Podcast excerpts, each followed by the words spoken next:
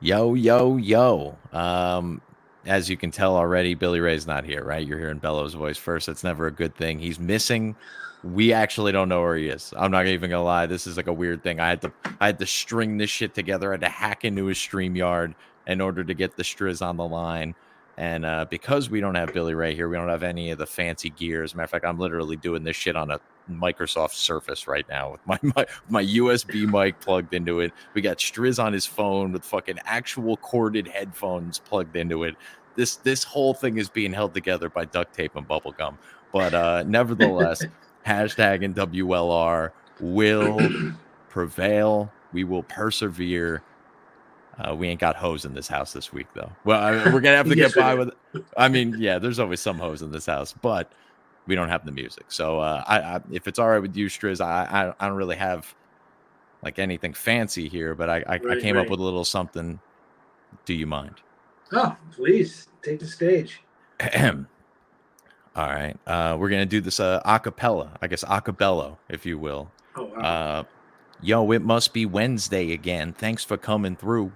Welcome to the Hameen Media Group. This is WLR, and we do this shit for you. Those 1111 boys spitting truth, and we watch Raw.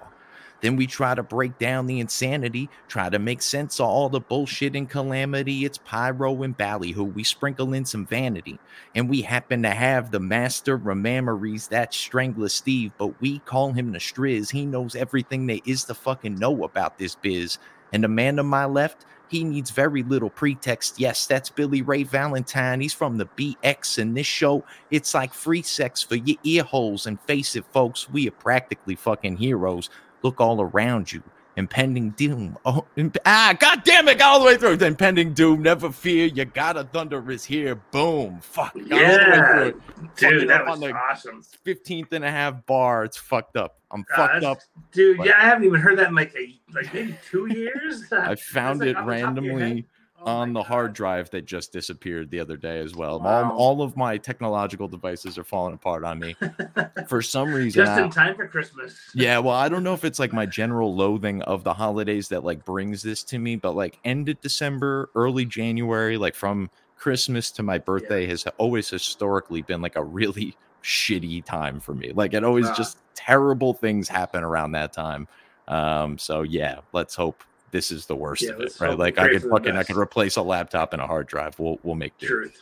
Amen, brother. Yeah, this is like you said, like you know, you're doing that on a Surface, and I have my old, my iPhone with my corded headset. But I don't know what if people really know this or not. Like my iPhone sits on a big bucket of change, and there's a can of soda on top of the bucket of change that my phone rests on. Taking it up to this level here, you see, like I'll turn my phone around so you can see it. That's how bad it is. So, I love my bucket of change and my soda on the top there. I love it. It's like an old coffee can too. I love it. Literally, yes. Love it. Because we don't spend no money up in this motherfucker. Oh man, dude, I got a shoebox full of coins in rolls. Like I am. Yeah, You want to talk about? I'm about to bury this shit in the backyard. Like I'm. I'm that wacky uncle. This is like the closest it gets to like the continuity of government after like a big natural disaster. Like, let's see if we can get WLR up. How can we do it? Well, I have two cups and a string. That's right. We can just shout it out to the ether and see who picks it up, you know? Yes, there are contingencies on top of redundancies, on top of enigmas. It's on top of Old Smokey. On top of Old Smokey, all covered in cheese. And all right. So we got that out of the way. I'm the Andrew Bello. I'm your resident god of thunder here. And may I say hello officially to the Marktards, the Marklars, and the lovers of Clark Bars. It's been a while since I've shouted all y'all out. And we're going to do the whole thing here, right? We're going to talk Survivor Series. We're going to do Punk returning. We're going to do R-Truth returning. We're going to do Randy Orton returning. Everybody's returning. Returns are returning. In and of themselves in wrestling. We're going to talk about all the whiny, bitchy AEW fans out there who can't allow anybody to be fucking happy because they're miserable people. And I'm sure there's some other shit that we'll get there. But yeah, like I said, I'm the Andrew Bello. I'm your host this week. And that brings us to our main event of the evening. And he comes to us from the island of Rhode, by way of the land of the Sun Devil, by way of the Denver airport. He stands at 6 feet, 6.6 inches tall, weighing in at an unbelievably svelte 666 pounds. All biceps. There they are. You can't see them, folks, and I'm sorry for you.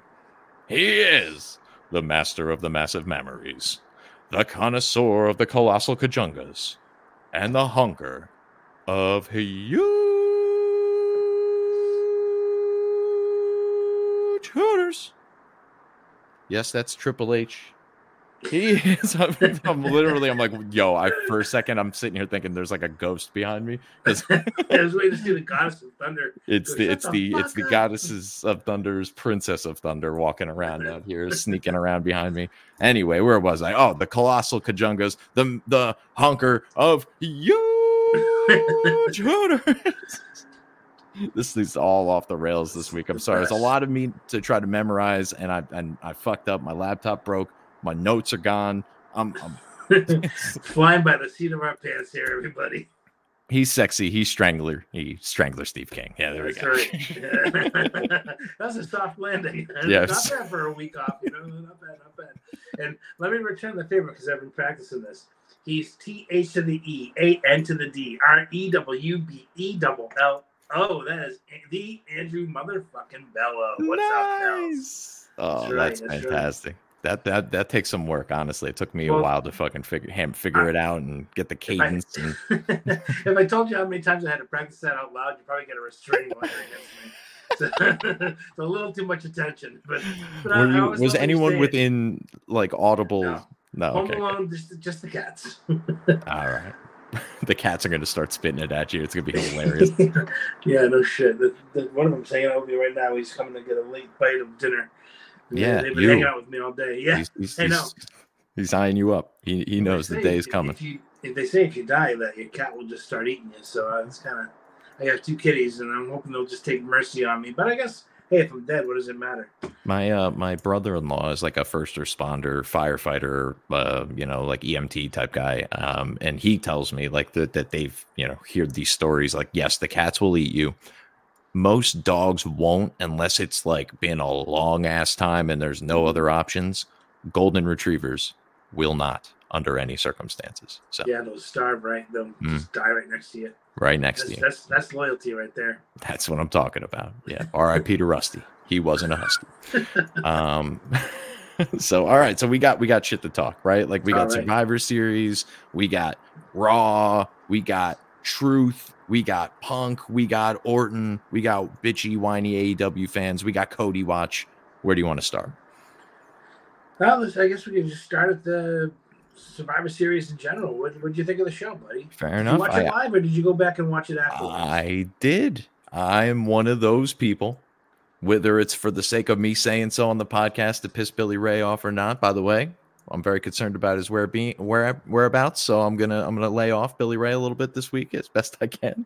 But nevertheless, I watched it live because I'm one of those people that heard Punk might be coming back, and I wasn't fucking missing it. Now, obviously, I knew he wasn't coming back until the very, very end, and we'll talk about like him coming back and what that all means. But as far as like the show goes, I thought the opening match was cool. I thought the Miz Gunther match was like better than even I kind of expected it to be. The Miz can obviously hold his own, and now not only like proving himself in the ring, like now with Punk coming in, like he's not necessarily the best guy in the mic anymore. So we're gonna have to like see how that works for Miz, and if those two will butt heads, and what a fucking duel that'll be.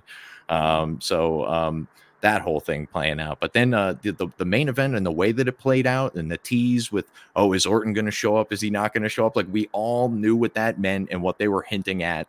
And then they, Money in the Bank cash in, pulled the rug out from underneath us. Oh, it actually is Orton. Oh, all right. Like people were still popping for it. I was expecting him to get booed, but I think Orton's the only guy on the roster that probably could have pulled this off to where he didn't.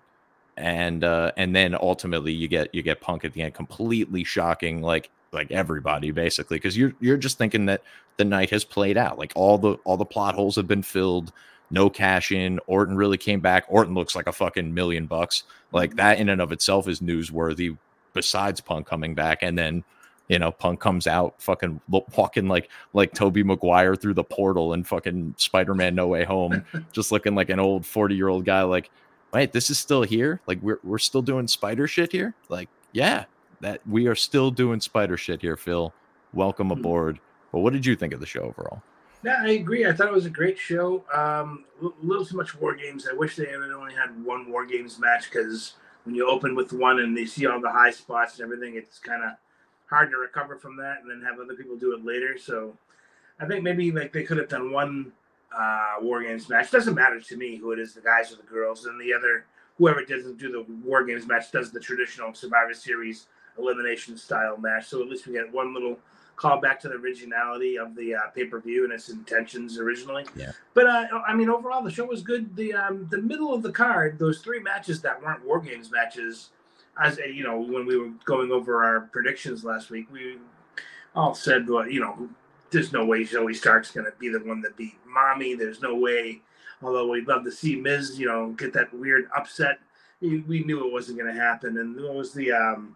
other matches, Dragon Lee versus Legato Fantasma. Yeah, Fantasma. Escobar. And obviously Escobar goes over because he's got to keep his heat for when Rey comes back. So, you know, the middle was fairly predictable, that the matches were still good and they were still entertaining. The Miz pulled out a great match with Gunther. They worked really well together. In fact, the office liked it enough where then following night, on Monday Night Raw, the pay-per-view was on Saturday. On Monday Night Raw, The Miz challenged Gunther again for another title shot. So the office must have been very happy, or else that never would have happened. So we'll see how that all plays out. Yeah. And, you know, the main event was great. Like you said, when Randy does finally come out, he's a total beast. He looks like he weighs 245 pounds. I mean, I think this might be the actual, like, physically biggest I've ever seen him. I would have to agree. But I would hope after 2 years of sitting around, like obviously you're not sitting around, you're training and getting better and healing up. So hopefully all those old injuries are, you know, as minimized as possible. And he's got a little extra padding now. So when he's taking those bumps, you know, he has a little bit more to fall back on. But, you know, I'll tell you, when they waited to the very, very end after they do the signature and they do their goodbyes, it's so long from, you know, Chicago. And then they pause it for just a second. And I never wait. I usually just turn the TV off and go to bed. Because I'm like, all right, get on with it. Boom. I was so close to missing that moment because it was like, all right, not only do they say their goodbyes, it's been like 5 full seconds. I'm about to turn it off. And just as I was turning around to reach for the remote, you hear the thing go off. Oh, here it is. So they finally did give it to them, and the crowd went absolutely apeshit like they should have. Because... you know, you don't get a pop like this every day. And the reason they did get such a big pop wasn't just because Punk was back. And I was saying this because Billy Ray actually called me the other day because he was so excited about the show. He was like, oh, such a great show. I got to talk to you about it, which was awesome because he enjoyed it with his son. And that was one of the best things about wrestling is when you can bond with somebody over it. And he's just having a great time watching it with his kid because his kid loves it and asks him all kinds of questions. And they go to house shows and everything. They have a blast. But, yeah. I said to Billy Ray, I'm like, the reason the pop was so big was because this wasn't just about an angle. This was something that took 10 years of him being gone to build. If he was only gone for 6 months or 4 months, it wouldn't have been nearly the same thing. But I think everybody had resided to a part that was like, it would be cool if he came back. Or some people were like, I don't want to see that motherfucker come back. Everybody had an opinion about it. But it wasn't like, oh, this is a done deal. It's absolutely going to happen. So they did a great job with keeping it quiet. You know, the rumors were out there, and they drop hints throughout the show, like the pre-show. During the panel speaking, you have one of the guys saying, oh, this is the best crowd in the world instead of the best wrestler in the world. And they drop little punk-esque kind of things over the last week or two. And But they can do that just to troll the crowd, just to build you up, make you think you're going to get it. And again, it's because it's in Chicago, they say, fuck you, because they have a history of doing that to crowds in the past. And just doing it just to get a good rib on themselves. And they laugh on their way to Morton's Steakhouse, and they're like sopping up your tears with their ribeye steak. So I wouldn't have been surprised if it didn't happen. But the fact that it did is like, okay, great. We're going to get some really interesting business. Everything's going to start to really heat up now with Royal Rumble is in, you know, our sights. And right after that is Mania. It's like a whirlwind of 6 months of wrestling, which the TV will be even better now because we don't just have Punk back. We have Randy back, and we'll see what shows they go to. Personally, I'm thinking Randy is going to end up challenging, if The Rock isn't around, he'll end up challenging Roman for the Universal title, and Punk and Seth will, battle over the World Championship. But another point I wanted to make before I throw it back to you is, I think at the end of the match when Punk's there and they show shots of Seth being all upset like it's a shoot, I think Seth overplayed it a little bit. The best way he could have done it if he just stared daggers at Punk rather than fuck you, I'll kick you, fucking. I thought that was just kind of cringe and overplayed. And he, if anything, he sounded like a little bitch in an argument with like two girls arguing, like fuck you, like dude. If you have a problem with him, go up there and slug him in the fucking mouth. Right. Don't say shit at all. Don't none of this. F you, I hate you. That's gay. No, and I'm glad not gay in this homosexual sense. Gay is in like the '90s. That's fucking lame sense. Yes, absolutely. Yeah. Totally got you there.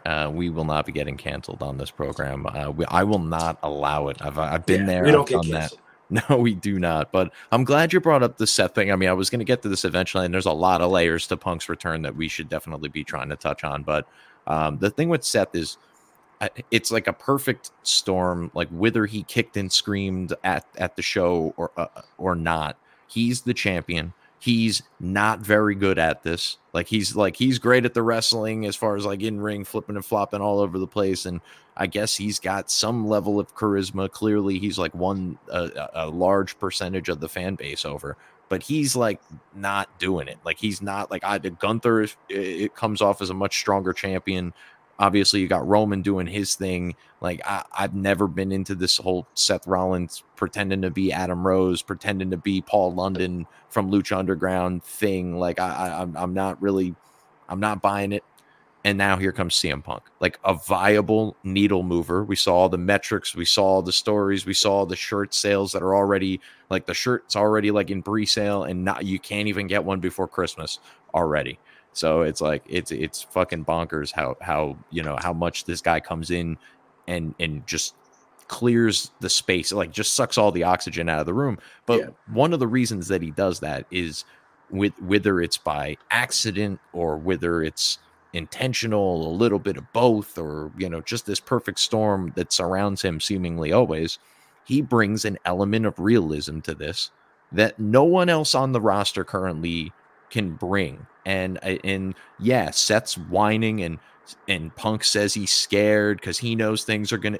Yeah, all that's true. Like all of that's true on a meta level. All of it's true on a storyline level. Like CM Punk is here, and that belt that Seth Rollins has been building and turning into blah blah blah. It's gonna be around Punk's waist like in 2 months because he's gonna be having it around his waist going into WrestleMania, where he's gonna headline Saturday's main event with Cody, with Seth, whoever it ends up being. But I think you probably put this belt on Punk like well before WrestleMania. Him winning it at WrestleMania just seems all too cliche, especially if you're going to do the same shit with Cody the next night. You put it on him and have him rocking it into WrestleMania, and then maybe Seth wins it back, maybe somebody else emerges, whatever you want to do from there. But what do you think about that particular layer of this whole thing with Seth in particular? Yeah, I can totally see that happen, that scenario you just laid out. And the Rumble needs a championship match. Not everybody needs to be in the Rumble. So, I mean, if Punk and Seth did it there, that's great. And then, like you said, if you throw the strap on Punk, let him get a lot of heat, let him go to Mania as a defending champ. That's something that he's always wanted to do. And I know that was one of the biggest things, like when he left was – he wanted to be the top dog in the main event of WrestleMania and never got that. And, hey, if he gets the Saturday one, man, I mean, you got to put a feather in your cap regardless if it's the Saturday or Sunday. Just say, hey, listen, this is the closest you're going to get to the sun. Enjoy it. Make your money. You get your spot. Get your memory. Have your moment and, enjoy it while you can because, hey, we're all getting older here. Punk's not a young guy. And I think he knows that at this point. Like he said in this promo, like, he's not here to make friends. He's here to make money, and that's a shoot because it's like, hey, we're all on borrowed time here, and there's not – it's not he's going to have 10 to 12 years of doing this left. You know, he's got – I mean, just historically, after 6 months, he's pretty much persona non grata, right? So I'm sure he'll be on best behavior because I'm sure the money is very, very good. And, you know, if he gets a one-year deal out of it and gets what he wants out of it and he can retire happy with some closure, then – good for him, because like you said, he is the needle mover. He is a guy that people will tune in just to see him. So, you know, give that guy his props. If he's bringing the eyeballs in, you got to showcase him the proper way. So, and if it happens to be that you have to give in and give him what he wanted, give it to him. Give it to him. It's not like he'd be a dead champion. Like Steph, since he's had the belt, has been completely flaccid as a champion. Mm-hmm. You know, he gets to the wins, but selling the stupid broken backstory has been ridiculous. Yet somehow he beats Drew McIntyre. Yet somehow he beats Shinsuke twice. Yet somehow he seems to find a way to slip over and win in War Games. Not like he got... If Seth had gotten pinned in War Games and did the job for the babyface team, and then they were selling his back out of that, and then it's like, oh, wait a minute, the champ's down. But they didn't do that. He's been up. So it's like, okay, either like having a broken back is really not that bad, or for some reason, this guy is like a fucking superhuman being here. You know, like, yeah, what is it? And they're already teasing that he's going to be doing like regular defenses at the title on Raw again. Like, who do you think he's going to eventually come across if he continues to do this? Right? Like, it might not even make it to the Rumble, Steve. This shit might be like this shit might happen on Christmas. CM Punk wins the belt on Christmas or the day after Christmas or whatever the fuck it is. Yeah. That's how it lines up. Yeah. Hey, that's how they want to do it. I mean, when Bret the Hitman Hart beat Ric Flair for his very first WWF title, it was at a regular TV taping in Saskatoon, Saskatchewan, Canada. Nobody saw it coming. It was just the main event of the night. And yeah, the title was on the line, but it was always on the line. No one ever, you know, wins the title that way on like a TV taping with no presentation. You got to throw one in there every so often. You have to. You got to throw people off the scent. And the best way to do that is to do things like that. And, you know, Seth wrestles. But, I mean, if it kind of has to be Punk, in my opinion, because if he wrestled Chad Gable and lost about the Chad, I mean, hey, that's kind of cool too because nobody saw it coming, you know. But don't especially do now, like nothing's a secret. Like I used to be able to watch like NXT house shows, like that some motherfucker was like live streaming from his seat on Instagram. Yeah. Like you know, like nothing's a secret anymore. You can get the word out pretty quick about something like that. Right? Driving up, you know, house sale tickets. Like, yeah, who knows? Absolutely. Maybe I'll go that one night and see Dolph Ziggler win the world title or whatever the fuck it is. Yeah, just because it's so strange. Yeah, well, he won the world title from Braun Breaker for no real good reason. But I heard, actually, did you hear that Dolph is going to AEW? I figured he was going. Yeah, kind of. Actually, to be perfectly honest with you, because I Dolph Ziggler's so not on my radar, which is what makes that comment all the more ridiculous. Is that like I never think about him. I kind of thought he was over there already. His brother is. But, Oh, there you go. I don't know why anybody would care, and I don't know why anybody would spend money. Obviously, he's a great hand, and he can help you do a lot of good business, but. He's at that stage where you've seen 75,000 Dolph Ziggler matches. They're all fairly much the same. And I'm not saying that they're easy to do. I'm just saying that, you know, but I don't know what you're expecting to see differently out of him, whether it's going to be a character change or a personality change or, but I think what you see is what you get with Dolph. And he's a fantastic hand, an incredible utility player, but to roll out like a very big money contract for that doesn't seem... He's been like the money's being well spent. Getting pretty well paid from WWE, according. He's getting $750 a year to you know, and for a while he didn't work on TV for like 6 or 7 months of that. So he's sitting back in Scottsdale, just got his feet up at the pool and having a couple of drinks while making $750,000 a year. I mean, hey, yeah, he earned it. He's taking his bumps, man. He's punched that bump card, you know, for sure. And, you know, I just don't know why at this stage, like somebody would be like. We can get Dolph Ziggler. Oh my God, call him right now. Like, hey, here's another guy who wants to be Shawn Michaels and half of his offense is super kicks. Let's bring him into the fold. Right. Like, okay, great. All right, great. We need another one of these guys. Yeah. Anyway, we'll get to play bitter old man. Like, because he was doing that in WWE, like with somebody in this last year on TV. It was like, oh, you kids today. And they would, like, you kids today. Like, okay. You're 36, dude. Like, yeah. Calm down. I like that he's a grizzled old fucking senior citizen at this point. I mean, yeah, he really has been around a long ass time and done a lot, and kind of probably obviously peaked in WWE at this point, right? Like a world title run is not coming for Dolph Ziggler anytime soon. So yeah, like fuck it, let him go over there. Maybe he can team up with his brother. They could do a thing like that. That sounds perfectly fine with me. I wish he had left a long time ago. But let's get back to Punk. We'll get to AEW stuff in a minute. You mentioned the promo before. A lot of people not pleased with this promo on Raw. Like I gotta start with, I kind of knew something was up when they didn't open the show with him. Like I kind of figured this isn't good. Like we're gonna probably get some sort of like I'm home blah blah blah speech out of him at the end, because I didn't think they were gonna let him throw a bunch of shots at a bunch of AEW guys, because like they just don't recognize the competition. It's just something that they do as a practice. I don't think that it was even worth Punk's time to do so anyway, which is I think something that a lot of the internet marks are missing right now, is that like, bro, he's playing with the adults now. Like he doesn't have to fucking worry about the kiddie table. Why would he even bother addressing them? But that was my particular spin on it, I guess. What did you think of this promo? And was it, overwhelming, underwhelming, about what you expected? Yeah, it was about what I expected. And he did say he was home, and, like he said he was there to make money and not friends and all that. So he had all the points. And I'm glad he didn't bring up AEW, because you never bring up the secondary tier. Like this is, it's beneath you at that point. And to not do it is a bigger shot in a lot of ways than bringing it up. So, and it's a good way to get, if you're looking to irritate people, to silence can be, deafening.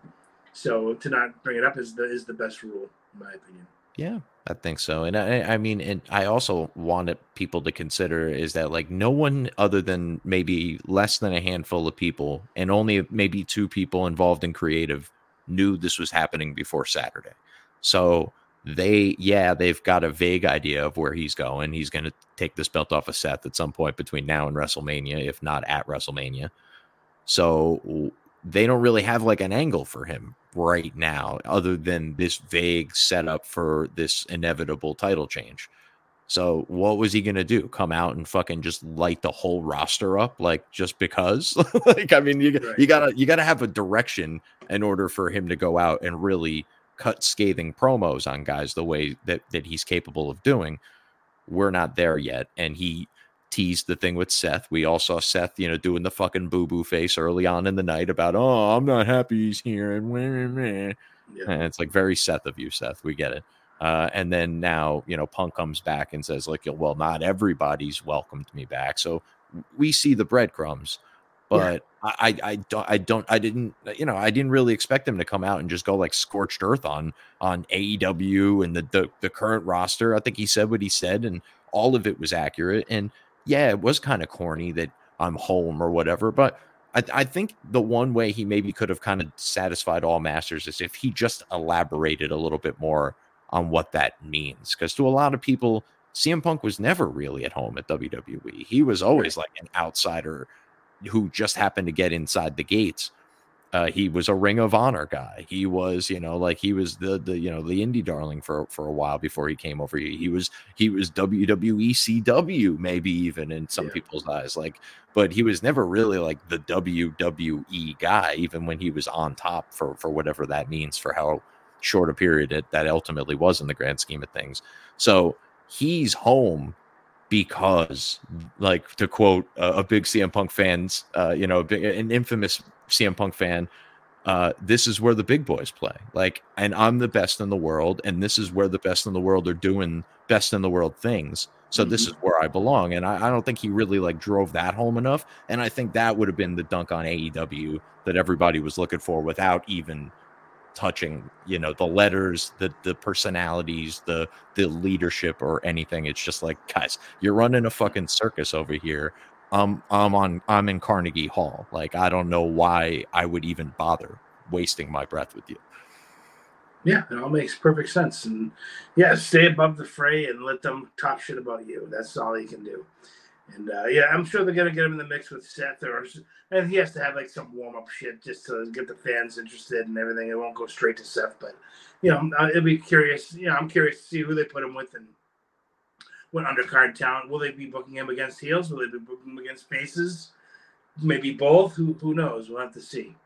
Yeah, and I mean, right now, I guess, you know, he's babyface Magoo. Like he loves everybody. Everyone's buying his T-shirts. Like everyone's happy to see him back. So how long does that last? That was another kind of cool element of the Survivor Series tease is like, all right, if he does show up in this match, does he help out the babies? Does he like maybe he's like the secret leader of Judgment Day this whole time, like quote unquote, like who knows? Like, you know, like that they could have gone a bunch of different angles with that. So I thought they just did such a great job of kind of teasing and massaging the situation so that you had certain expectations. And then all of a sudden that cash in, that was something I didn't even like think about in the whole equation. And now they got me really, you know, looking left, and then they hit me with right. And then boom, Punk finally shows up at the end. So it was masterful to the point to where while he is missing and we are concerned about his whereabouts, Billy Ray put Triple H over huge in our group chat about how well this was all orchestrated. Yeah. So when you've got Billy Ray, you know, kind of eating a little bit of crow there and having to give some credit to Triple H and you know, even Punk to a certain extent, you know, you did something right. So, I mean, it was like, as far as a pure execution, I mean, might I have booked matches differently or had different matches or had a Survivor Series match? Sure. But as far as the card, like 10 out of 10, like considering what my expectations were going into. Yeah, that's good. I'm glad that you enjoyed it. I enjoyed it too. And, you know, people may think when they hear us talk about wrestling a lot of times we're putting the boots to it or whatever, but it's not, we still want to have a good product. We want to have something great to talk about. So when good things happen, we can, you know, praise the shit out of it, you know, and like this is a perfect example of that. They booked a great show, but it was a blockbuster from beginning to end. And yeah, there can always be tweaks. There's no such thing as a perfect show. There's always going to be things that you could have done better or somebody flubs a spot. That's just simply being human. But I mean, for like what you're paying to have Peacock, which is like $1.99 a month, not a bad fucking show. No, fantastic. And like I said, I mean, considering the card, there was some, you know, the kind of middle matches were like, the Gunther Miz was good. I kind of completely checked out for some of the other two matches. Frankly, I knew Mommy was going to steamroll Zoey Stark. I kind of do want to touch on that match actually before we move on.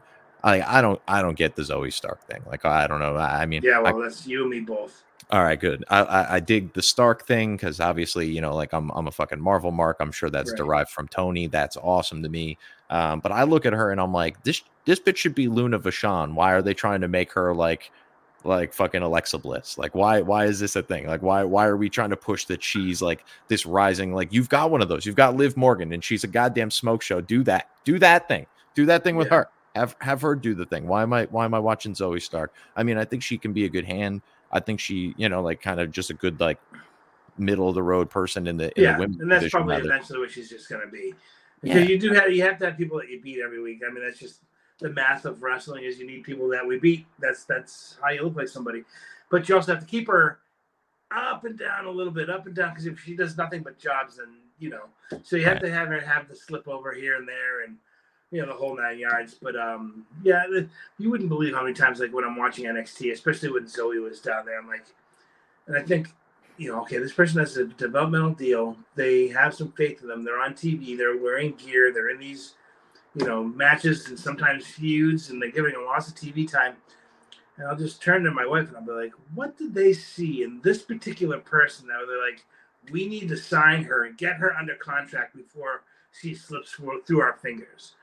And that's not just her. I mean, I've seen that with like dozens and dozens of people. And there's some of the people I actually like Briggs and Jensen, great tag team, young guys. They're doing like the cowboy thing. But Jensen specifically, he looks like Kendall Wyndham if you've never seen him. He's a very skinny, tall, pasty white guy with bad curly mullet. And a little mustache. Your mustache could kick the shit out of his mustache. Goddamn right. But he wears like blue jeans and no shirt, but he doesn't have much of a build at all. He's just a, you know, 6'3" You know, looks like he maybe weighs 180. So there's not a lot to him. And I thought to myself when I see him, you know, when they tag, it's good. And they do some good stuff back and forth. But at first glance, you say, what did they see in this kid to go? We need to have this Kendall Wyndham looking like motherfucker on our show. And I'm not trying to. Maybe that's it. That was it. Yeah. his own pops in and goes, "Don't you know that Kendall Wyndham?" And someone's like, "Oh my God, yeah, let's keep him around. He'll be a joke to us because they've been around for 3 years and haven't done more than they're doing." And you wonder, what are they still there for? I wonder why anybody after 2 years is still in NXT. If they have somebody's got to lose in the first round of the Dusty Classic every year. That's why. And the Iron Survivor qualifier match, and you're like, "Oh, it's just the shits." But anyway, I digress. Yeah, what is with the fucking NXT and AEW like doing weird tournament things, like to kind of mirror the NBA's in-season tournament? Guys, the NBA in-season tournament is a really fucking stupid idea. Maybe don't copy it. Just throwing it out there. Yeah. Anyway. Here's another. Since we're giving them these big gifts of advice, don't book anything that involves a point system. Yeah, AEW's doing that with their Continental Classic thing. It's gonna get over like a fucking fart in church. Yeah, they're trying to do this NBA in-season tournament thing. Like AEW kind of has an excuse, right? Because they got the relationship with TNT. Like you can almost maybe see where they came to them and were like, "Hey, why don't you guys do something like this?" And they were like, "Yeah, whatever. We ain't got any other ideas. Let's fucking roll. We got nothing. Let's just do it." Hey guys, the guys at TNT are writing the show now. All right, perfect. Yeah. The problem with doing that, and I've come to the conclusion, like, why I don't like it. Because when I watch AEW, and sometimes, NXT, and sometimes WWE, I'm not really watching the show. It's kind of on in the background. I'm on my phone. I'm talking to my wife. We're, doing a million different things. I'm not sitting there watching it like I'm taking mental notes on everything. Like, I think that's how Tony Khan watches wrestling, or at least used to when he was at the height of his fandom, where you're just absorbing content. Yeah. And then thinking about it and going in a large conversation about it afterwards. You just kind of watch it and go, I heard a big bump. I'm going to check it out. Okay. I always like to go into the finish because I watch everything as a producer, really. Mm-hmm. Like, okay, they're doing this and doing that. Wow, this match went way too long. But I'm not seeing, fucking... Wheeler Yuta gets 3 points for this win, and that's going to take him to next Thursday. We're going to do this and that, and he's going to wrestle so-and-so. And if he wins that match, he'll get another 3 points. But if he doesn't, he won't get any. That'll keep him at three. Don't make me do math. I watch wrestling. I'm not fucking – this ain't at the goddamn Nature Channel. I'm not in this for intellectual enrichment. Yeah, I know. And it's okay to have something that's something involved, but when it comes to points, I'm just not there. I hear you. Speaking of just not there, let's talk about our boy Cody Rhodes. Just not there with him. Frankly, he's going the way of Zoey Stark, as far as I'm concerned. He's a babyface who should be a heel, and he is just sliding into obscurity right now. So for those of you who aren't keeping score, in addition to the fact that he's now completely overshadowed by the fact that CM Punk is there. CM Punk even referenced his dad in the promo, which was even fucking more hilarious to me. I was like, damn, that's how you know you're the top babyface when you start talking about Dusty. And sorry, Cody, you're not allowed to talk about your dad anymore. You're just not. Them's the rules. And not only are you not allowed to talk about your dad, but we're going to put you on the merch table fucking jobber segment that we do right before we throw the commercial, where you stand there and hold a bunch of... Oh, that was terrible, man. Dude, they don't have top guys do that shit ever. No, they don't. Never. It's like Otis most times. Yeah, I was pissed when the Street Profits did it last year. I'm like, oh, no, not the merch push. Oh, God. It's bad. It's a bad spot to be in, and Cody was in it all by himself this week, so nobody to lean on. And for a rib, they put the Winged Eagle belt directly in front of where he stood, because last year when he was going towards the belt, he was like, he was saying in interviews, "I'd love to bring back the Winged Eagle," and I bet you somebody was like, "Put the belt right in front of him, because that's the closest he's ever gonna fucking get to where..." Yeah, you're goddamn right. Say it with me, people.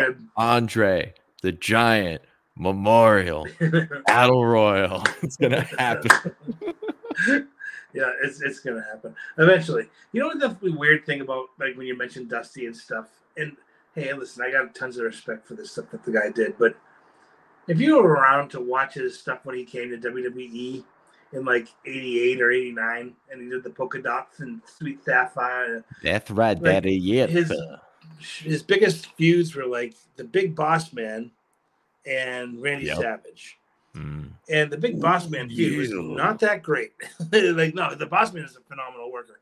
The feud had no heat. Nobody gave a fuck about it. Yeah.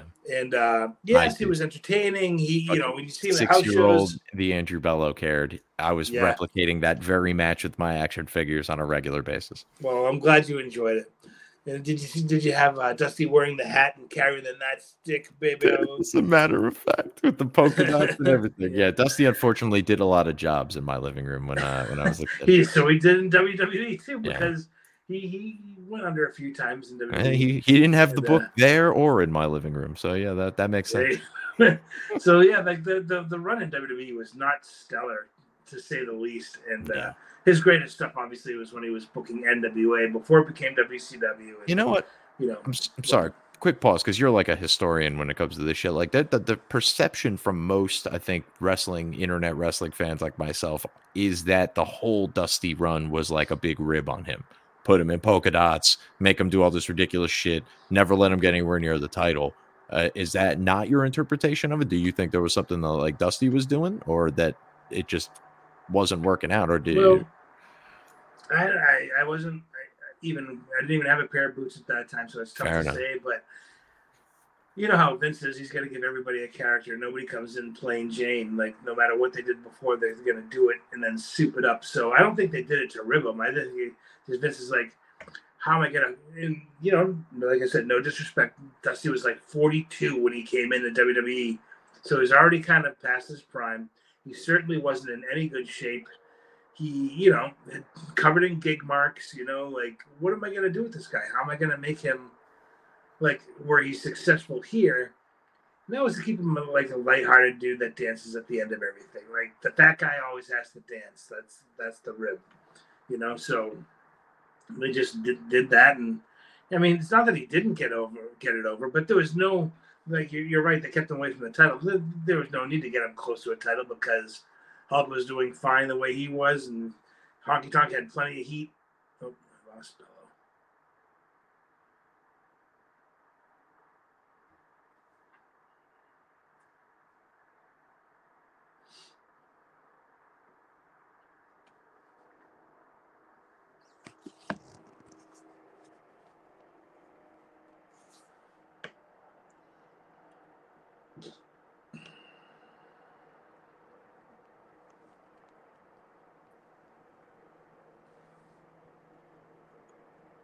Yes. There we go. Oh, there you are. There you are. I was texting you to see if everything was all right. There you go. Hold on. Yeah. Right. Can you hear me? Motherfucker, at Xfinity, you're gonna get an earful. I am so fucking pissed off at this internet connection right now. Oh, your microphone's doing the robot. Can you hear me? Yeah. Can you hear me? Check, mic, check. I can hear you. Can you hear me? Better? It's all right. Can you hear me? Fine. I can. Yeah, I can hear you. Okay, great. All right, you're back to normal now. Good. It's a connection issue, and I can hear you. Okay, cool. You're frozen again.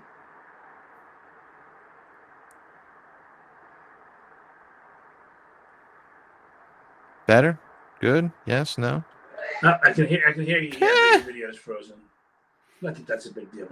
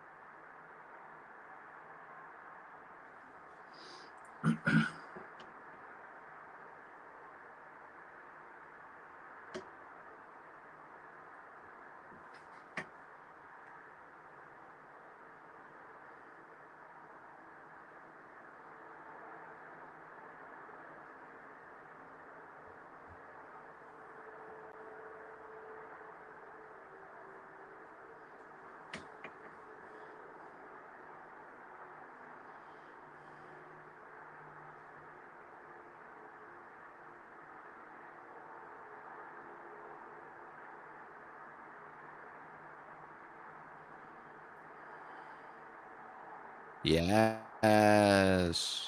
Well, I hear you. I don't see you, but I hear you. But there you are.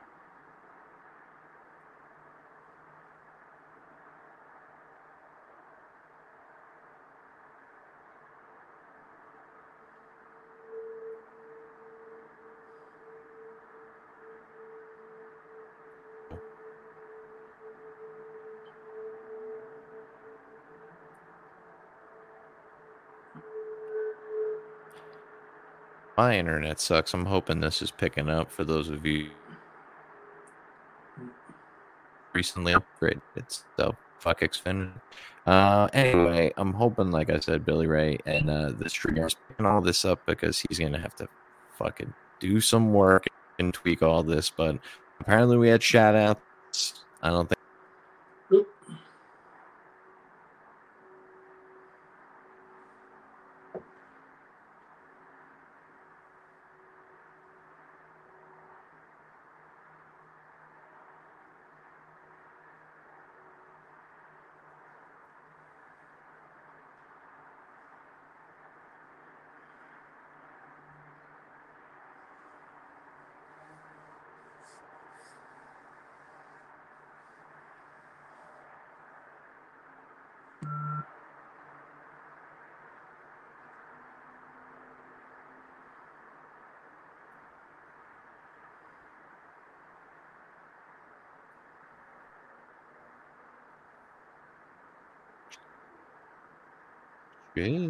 Hey, there he is. Hi.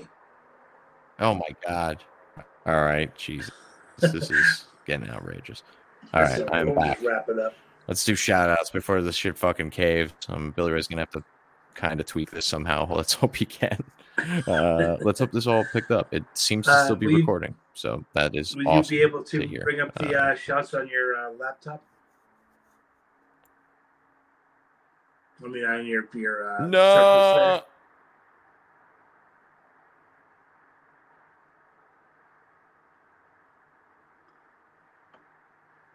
Can you hear me?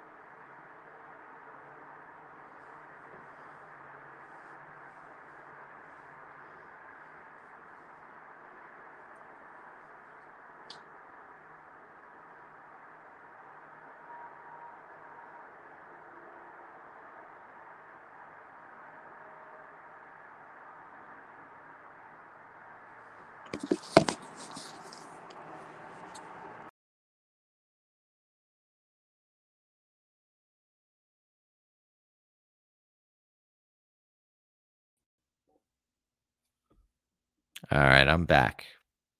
I think it's finally picking up. I don't know what was going on there, but this is the Andrew Bello. We're calling this for technical difficulties. Billy Ray's going to have to do some cleanup. I think I've already mentioned that, and you probably heard a bunch of swearing, and I don't apologize one bit. It is what it is. There were shout-outs. We thank you. We all know your favorite part was CM Punk, and those who are pretending otherwise are just being silly. You can find me on the Twitter at the Andrew Bello. That's TH to the EA and to the DREWBLLO. You can find him at Strangler Steve, which is Strangler Steve _ And that will be it for the evening. Billy Ray, Godspeed. Hameen, I'm sorry. Go to ProWrestlingTees.com /bin Hameen and buy yourself a t-shirt, morons. Peace.